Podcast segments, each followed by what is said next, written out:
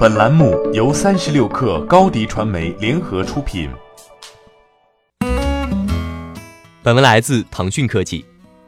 高盛首席执行官大卫·所罗门表示，他的银行推出苹果信用卡是有史以来最成功的信用卡发行。所罗门在最近的电话会议开始时，向投资者介绍了银行各个新项目的最新进展情况。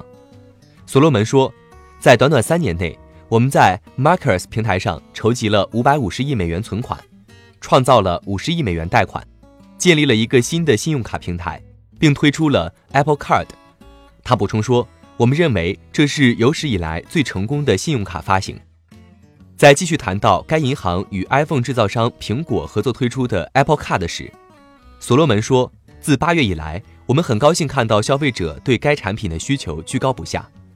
从运营和风险的角度来看，我们顺利地处理了资金流入，而且没有损害我们的信贷承销标准。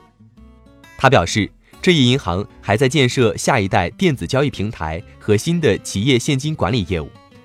所罗门说，总的来说，这些投资项目会在短期内使用我们的投资收益，但对扩大我们的职能和竞争力至关重要。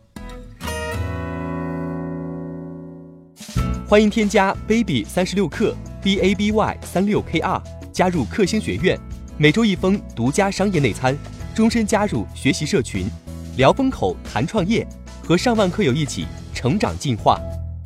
高迪传媒，我们制造影响力。商务合作，请关注新浪微博高迪传媒。